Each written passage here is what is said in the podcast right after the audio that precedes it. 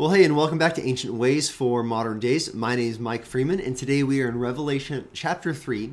And in Revelation 3, uh, John continues to receive this, uh, this revelation of Jesus Christ, and he continues to see Jesus speak to these, these seven different churches. And today I want to zero in on, on the final church, and uh, I want us to consider the words of Jesus to this final church, which is the church in Laodicea. Now, last time we, we looked at his instructions to each church in particular, or, or each church, all of them in, in chapter 2, but, but I kind of want to zero in on this final church because I, I think sometimes um, we might sense the Lord um, correcting us sometimes we might sense the lord calling us toward holiness and and sometimes it's through life circumstance sometimes it's through the ministry of the spirit inside of us but we we we we sense the lord's correcting us and and that's not always a pleasant experience. But i want us to remember with this final church this this seventh church the importance of the lord's discipline in the life of a believer. Now let me show you what i mean the text we're going to look at is verses 19 and 20. Revelation 3. Jesus says, He says, Those whom I love, I reprove and discipline.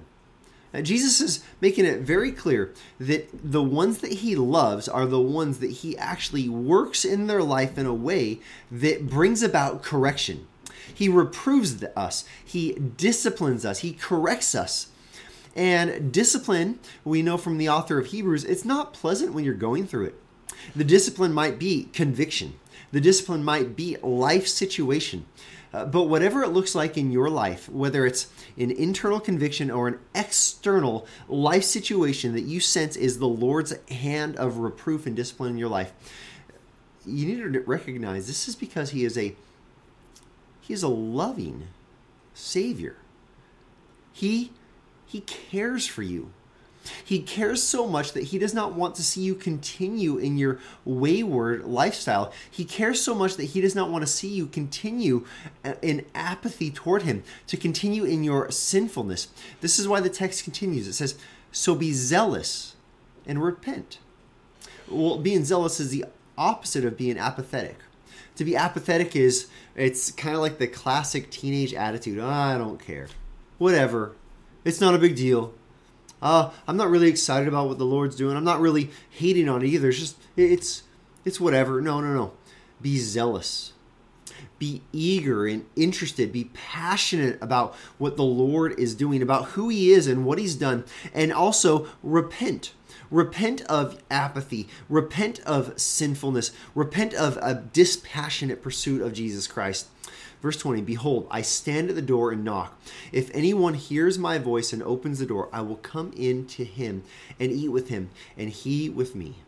Now, Jesus' promise is that he will bring his fellowship into your life.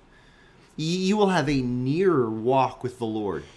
You will have fellowship. He will eat with you and you with him. You will have the, the experience of walking closely with the Lord.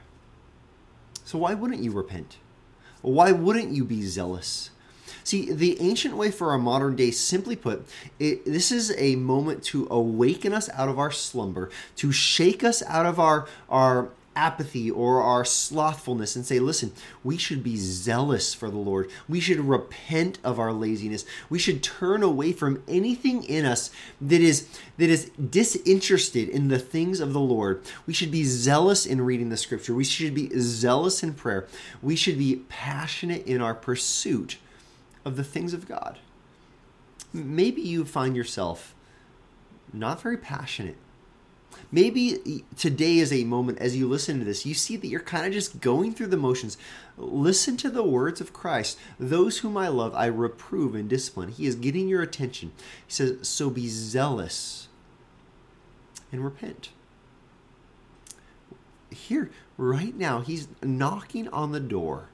He's calling you, brother, sister, back toward earnest, genuine fellowship repent, turn toward Him in faith, and know the relationship that is available to you in Christ. This is the ancient way for our modern day.